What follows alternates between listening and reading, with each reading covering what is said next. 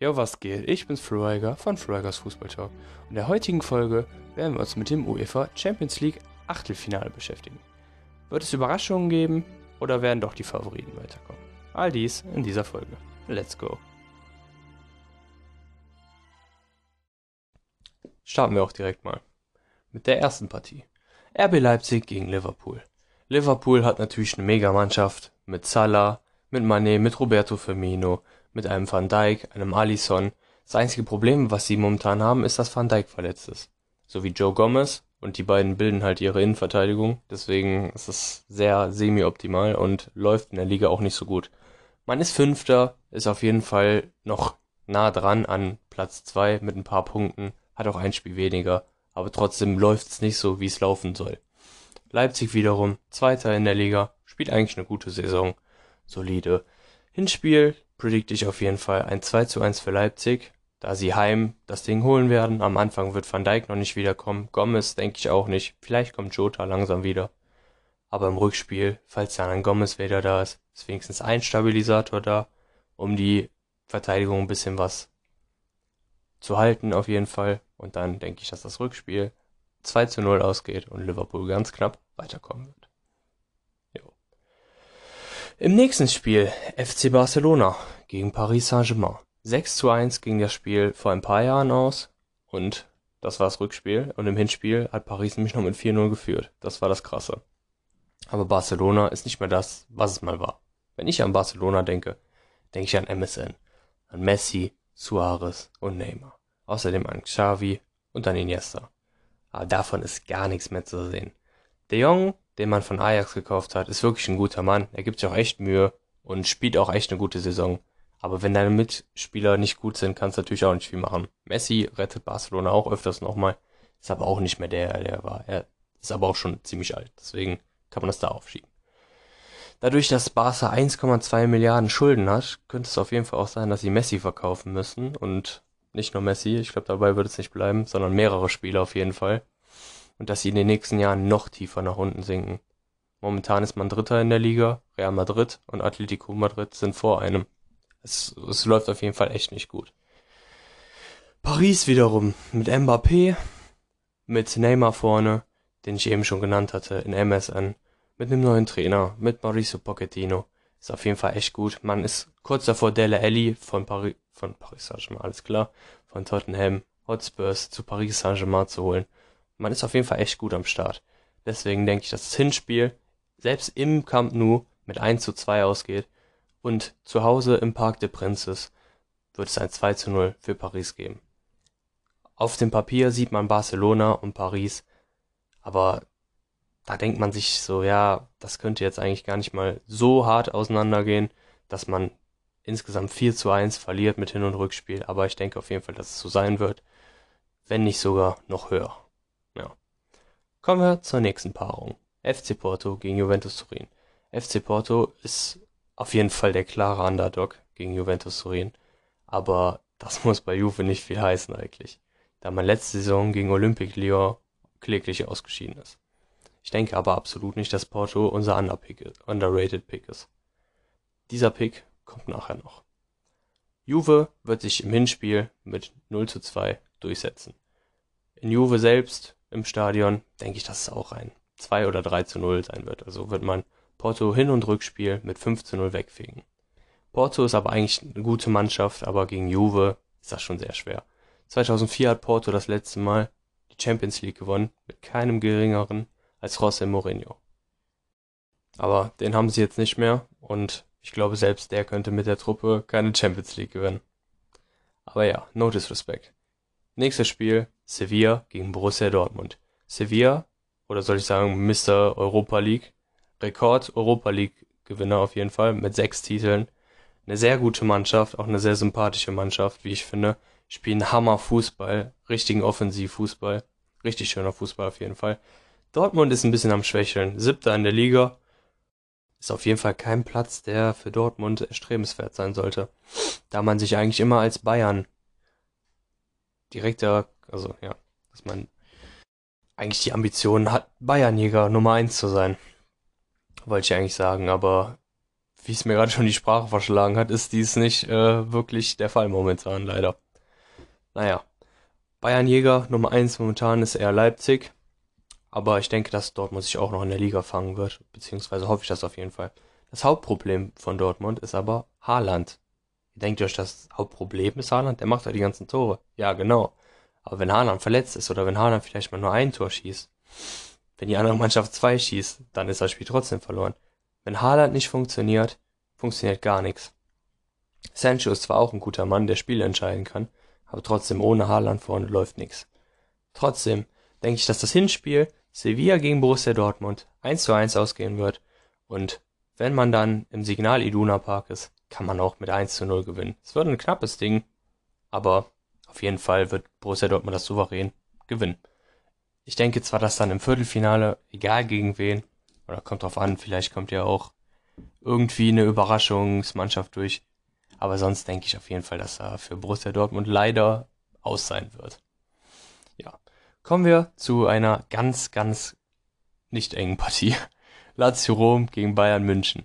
Bayern München hat zwar vor ein paar Wochen gegen Kiel im D F B-Pokal verloren, aber das haben die schon aus ihren Köpfen raus. Danach hat man zwar auch nur eins zu null gegen Augsburg gespielt und echt Glück gehabt, da Augsburg einen Elfmeter an den Pfosten gesetzt hat. Und sonst war man auch nicht sonderlich gut, aber gegen Lazio Rom, siebter aus der Serie A momentan, die zwar auch in der Formkurve etwas nach oben gehen, denke ich trotzdem, dass da im Hinspiel in Lazio Rom ein null zu zwei für Bayern ist und zu Hause wird man sie drei oder vier null abschießen. Also das wird auf jeden Fall eine ganz, ganz klare Sache. Jetzt kommen wir zu einer Partie, auf die ich mich besonders freue. Nicht auf die ich mich am meisten freue, aber die freue ich mich richtig drauf. Atletico Madrid gegen Chelsea. Bei Atletico Madrid muss ich immer an Ferran Torres denken, obwohl er natürlich auch bei Chelsea gespielt hat. Aber bei Chelsea muss ich an das U C L-Finale zweitausendzwölf denken. Ich denke mal, jeder denkt daran. An wen denkt ihr? Denkt mal kurz nach. Didier Drogba, oder? Seid ehrlich. Dieser Kopfball in der vorletzten Minute, einfach der Hammer. Ich kann mich da noch so gut dran erinnern, als wäre es gestern gewesen. Ich hab's, ich weiß gar nicht mehr, wo ich das geguckt habe, aber es war auf jeden Fall echt der Hammer. Und um ehrlich zu sein, habe ich Chelsea irgendwie auch in dem Moment gegönnt, dass sie da im Elfmeterschießen gewonnen haben. Naja, auf jeden Fall Atletico Madrid gegen Chelsea. Auf dem Papier eigentlich zwei ebenwürdige Mannschaften. Vom Kader her würde ich eigentlich auch sagen. Das Problem ist, dass Chelsea mit Havertz und Werner zwar krasse Transfers gemacht hat, diese sind aber irgendwie noch nicht eingeschlagen. Warum? Meiner Meinung nach werden Havertz und Werner nämlich falsch eingesetzt. Werner hat das, muss einfach genau die Position spielen, die er in Leipzig gespielt hat. Da hat er die ganzen Tore geschossen. Und Havertz wird auch meistens falsch eingesetzt. Naja, jetzt haben sie mit Thomas Tuchel einen neuen Trainer, der genauso Deutscher ist wie die beiden.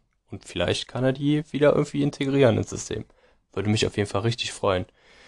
Da ich nämlich finde, dass Kai Havertz eines der besten Talente seit zehn, lass mich nicht lügen, ja, mit Ronaldo. Aber den kann man nicht direkt mit Ronaldo vergleichen. Aber ihr wisst, was ich meine auf jeden Fall. Kai Havertz ist Weltklasse. Was er bei Leverkusen geleistet hat, in diesem jungen Alter, der Mann kann Tore schießen, Torvorlagen machen, er hat eine riesige Übersicht und vor allem für sein Alter hat er schon richtig viel äh, bewusst Selbstbewusstsein. Und das ist wichtig. Auf der anderen Seite Atletico Madrid.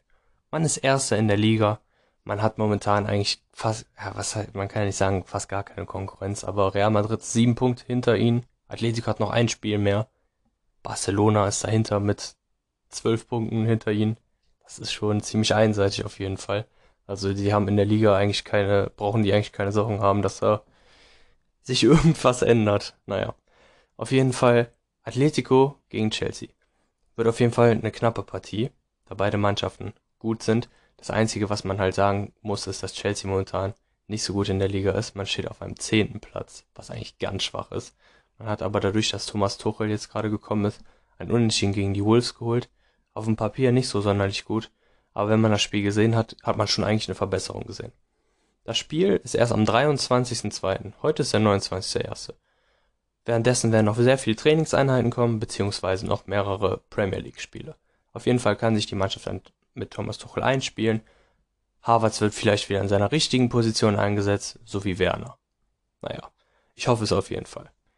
Wenn wir davon ausgehen, dass das passiert, was ich gerade gesagt habe, dass Tuchel nämlich die beiden Superstars Havertz und Werner richtig integrieren kann, denke ich, dass das Hinspiel in Atletico Madrid eins zu zwei ausgehen wird. Chelsea hat damals unter José Mourinho genauso im Parc de Bas gespielt, wie Atletico spielen kann, wenn sie das eins zu null machen.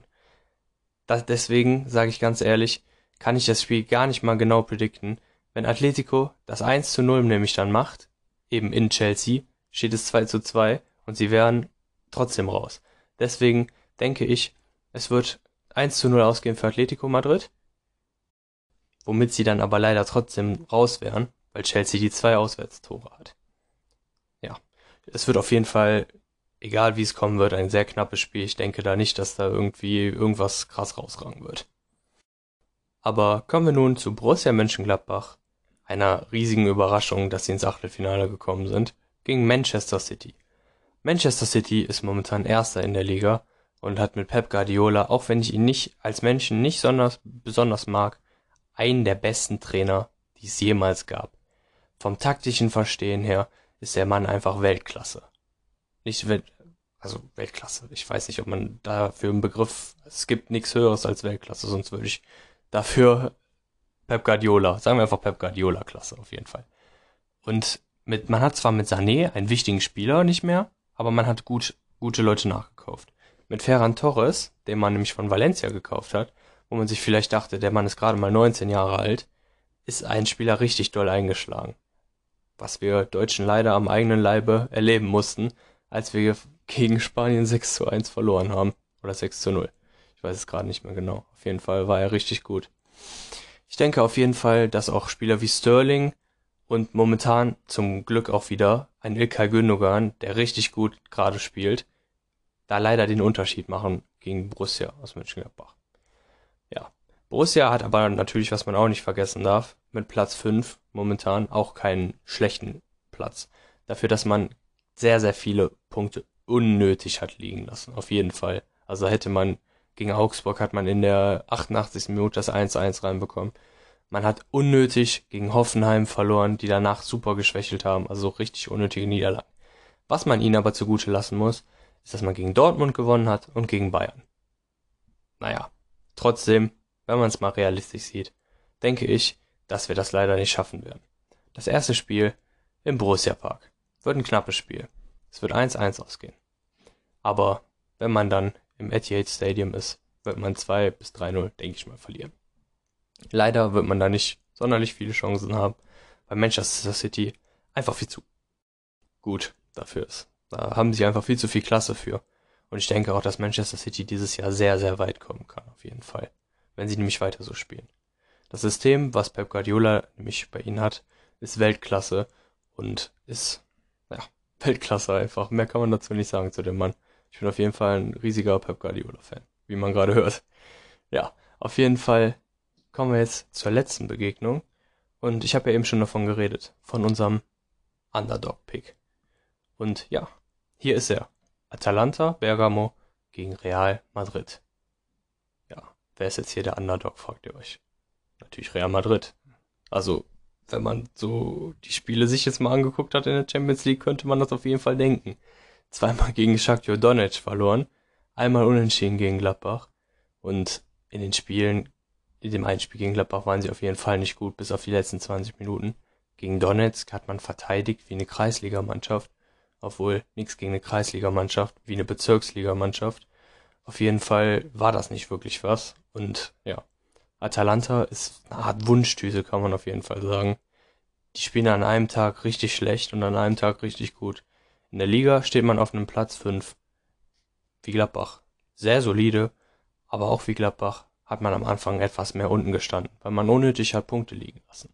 Naja, auf jeden Fall denke ich, dass mit Zapata, mit Muriel, den man noch aus alten FIFA-Tagen kennt, echt gute Spieler vorne hat. Man hat natürlich auch mit einem Robin Gosens eine richtige Zecke, der richtig beißt und der jeden Kilometer noch mitnimmt, bis es weh tut.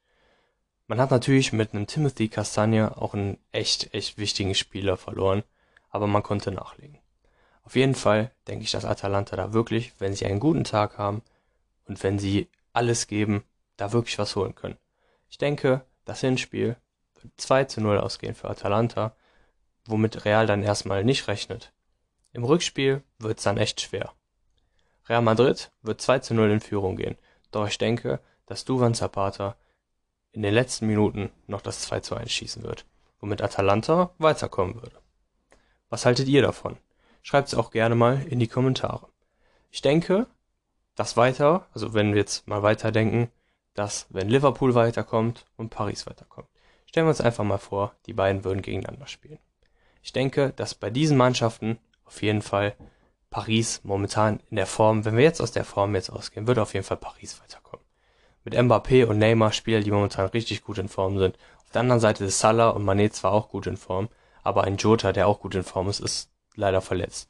Und wenn man mal sieht, dass ohne Van Dijk und Joe Gomez gespielt wurden, wenn man ohne die spielt, dann würde pa- Paris auf jeden Fall, denke ich, mit ein oder zwei Toren Vorsprung führen. Dann würden wir zur nächsten Partie kommen. Gehen wir einfach mal davon aus, Juventus würde gegen Borussia Dortmund spielen. Meiner Meinung nach würde das Spiel, glaube ich, ziemlich eindeutig ausgehen. Juventus Turin würde im ersten Hin- im Hinspiel drei zu null gewinnen und im Rückspiel auch nochmal eins bis zwei null in Dortmund dann. Da Dortmund einfach, wie ich es eben schon gesagt habe, mit Haaland einfach eine viel zu große Abhängigkeit hat, was man auch gesehen hat, als er verletzt war. Mit Moukoko hat man natürlich auch ein Talent, das man eigentlich einsetzen kann. Ich, ich bin auch ein sehr großer Fan von Moukoko, aber man kann nicht als Backup einen sechzehnjährigen haben. Bayern hat zwar einen Eric Maxim Choupo-Moting als Backup, aber selbst das ist noch ein bisschen besser, weil der Mann einfach ein bisschen Erfahrung hat auf jeden Fall. Man sollte, also den Tipp, den ich auf jeden Fall Dortmund geben würde, kauft euch einen guten Backup-Stürmer. Ich glaube, damals konnte Dortmund sich eigentlich Giroud kaufen. Das war diesen Sommer, glaube ich sogar. Man hat es aber nicht getan. Hätten sie auf jeden Fall tun sollen, weil dann hätte man einen Backup-Stürmer gehabt und man braucht da einfach vorne jemanden, der die Tore schießen kann und nicht einer, der einfach nur ein Talent ist. Natürlich ist er ein Megatalent, aber dieses eine Tor, was er geschossen hat, er kann, er kann, er kann ja noch nicht viel bringen. Er hat nicht so viel Erfahrung in der Bundesliga, beziehungsweise in der Champions League. Auf jeden Fall wäre das eine sehr, sehr nicht knappe Angelegenheit. Kommen wir zur nächsten Paarung. Gehen wir davon aus, dass Bayern München gegen Chelsea spielen würde. Chelsea gegen Bayern, wie ich eben schon gesagt habe, kennt man ja schon. Leider ist kein Drogba dabei oder ein Bastian Schweinsteiger. Na, auf jeden Fall wäre das eine knappe Partie, da Chelsea, glaube ich, echt sehr, sehr defensiv spielen würde. Tuchel kennt die Bayern natürlich auch, hat ja schon öfters mit Dortmund gegen sie gespielt und würde da, glaube ich, schon echt eine gute Mischung finden, wie er da gegen sie spielen kann. Havertz hat ja auch schon gegen die Bayern oft gespielt, genauso wie Timo Werner auch. Auf jeden Fall denke ich trotzdem, dass Bayern das Hinspiel zwei zu null gewinnen würde und im Rückspiel würde Chelsea vielleicht ein Unentschieden holen, ein eins zu eins oder ein zwei zu zwei. Aber ich denke nicht, dass Bayern sich von Chelsea schlagen lassen würde.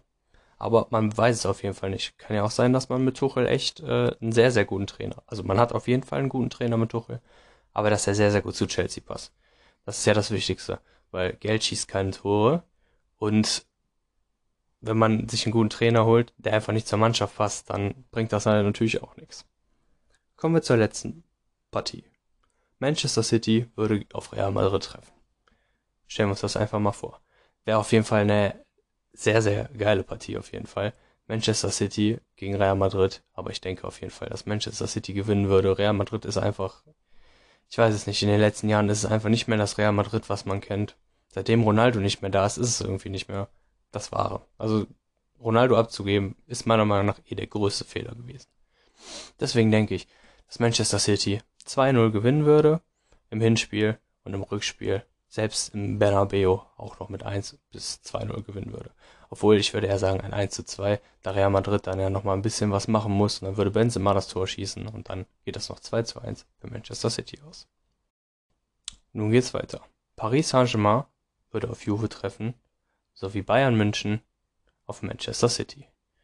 Erste Partie. Paris Saint-Germain gegen Juventus Turin. Sehr, sehr spannende Partie. Auf jeden Fall denke ich, dass es echt eine richtig, richtig knappe Sache werden könnte. Es kommt echt drauf an, wer, glaube ich, zuerst das Heimspiel hat und da dann dieses besagte Auswärtstor schießt.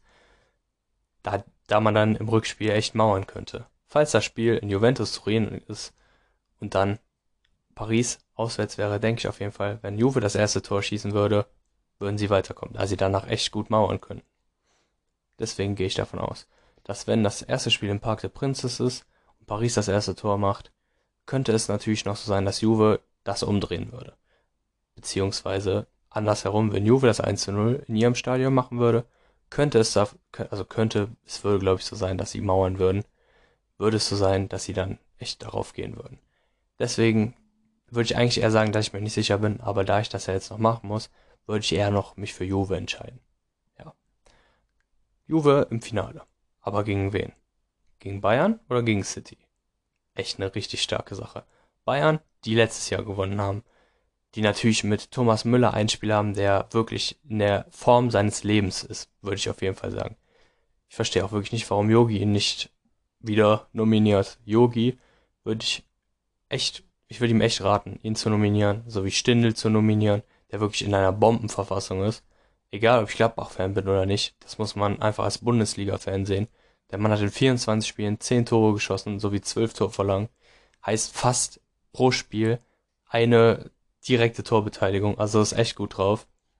Ich würde außerdem noch einen Boateng zurückholen, einfach für die Stimmung oder einfach nur, weil er damals so viel für uns geleistet hat und eigentlich echt wieder in einer ganz guten Form ist, genauso wie ich vielleicht auch Hummels zurückholen würde.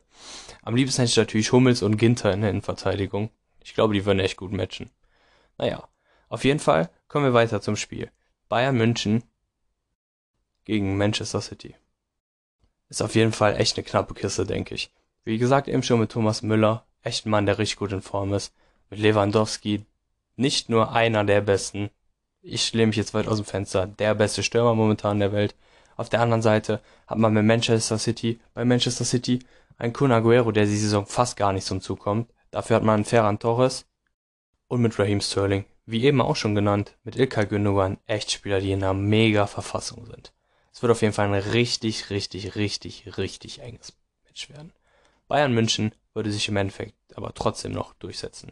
zwei zu eins, zu Hause in Bayern und im Rückspiel im Etihad-Stadion ein eins zu eins. Jo. Kommen wir also zum Finale. Ihr fragt euch wirklich, wie ich dies predikten werde. Das werde ich euch jetzt auf jeden Fall erzählen. Naja, es wird auf jeden Fall eine echt knappe Partie werden, denke ich. Damals, also damals am sechzehnten dritten zweitausendsechzehn gab es schon mal eine Partie. Diese ging vier zu zwei aus. Im Hinspiel ging es noch zwei zu zwei aus, am dreiundzwanzigsten zweiten zweitausendsechzehn. Naja, das war auf jeden Fall eine echt gute Partie, da kann ich mich noch ziemlich genau dran erinnern. Und ja, ich denke aber nicht, dass heutzutage Bayern München vier Tore gegen Juventus schießen würde. Es würde auf jeden Fall ein zwei zu eins oder ein eins zu null, auf jeden Fall ein Sieg mit einem Tor Differenz geben, denke ich mal. Und dieses Tor würde natürlich Robert Lewandowski schießen. Ich gönne es den Bayern auf jeden Fall. Ich würde es Juventus zwar auch gönnen, aber ich gönne es den Bayern etwas mehr. Mit Hansi Flick auf jeden Fall, ein Trainer, den ich echt sehr sympathisch finde. Und eine Mannschaft, eine Münchner Mannschaft, dass ich das mal sagen würde, die ich wirklich auch sympathisch finde. Mit Kimmich, ein Supermann. Goretzka, ein Hammerspieler, Lewandowski, jetzt mit Sané noch einen Superspieler geholt, mit Süle einen richtig krassen Innenverteidiger, mit Hernandez einen Superverteidiger, mit Davis einen der besten Linksverteidiger der Welt. Und der Mann ist gerade mal zwanzig Jahre alt, da bin ich schon echt gespannt, was aus dem rauskommt. Ich bin echt gespannt, wie Bayern in den nächsten Jahren aussehen wird, aber auch wie Juventus in den nächsten Jahren aussehen wird. Naja, auf jeden Fall, das war die Achtelfinal-Prediction, beziehungsweise ein bisschen Fantasy-Pick, wie es dann weitergehen würde. Und ja, auf jeden Fall, es ist gar nicht mal mehr so lange bis jetzt zum Achtelfinale. Es sind ungefähr zweieinhalb Wochen. Und ja, auf jeden Fall bin ich gespannt, ob meine Predictions gut sind. Und würde mich freuen, wenn ihr mir auf Instagram folgt, Freigers Fußball Talk. Lasst auf jeden Fall ein Abo da. Und ich poste eigentlich jedes Mal ein Bild, wenn ich jetzt zum Beispiel diesen Podcast, den werdet ihr heute hören. Also heute ist gerade ist null Uhr siebenunddreißig am neunundzwanzigsten ersten Ihr werdet ihn heute Mittag, denke ich mal, hören. Da werde ich auf jeden Fall immer ein Bild zu posten, beziehungsweise eine Story. Und ihr könnt mir auch per Direkt schreiben, worüber ich reden soll, was ich ändern soll. Ich bin da sehr, ich bin sehr positiv erfreut über Kritik jedes Mal. Und ja, auf jeden Fall, peace out.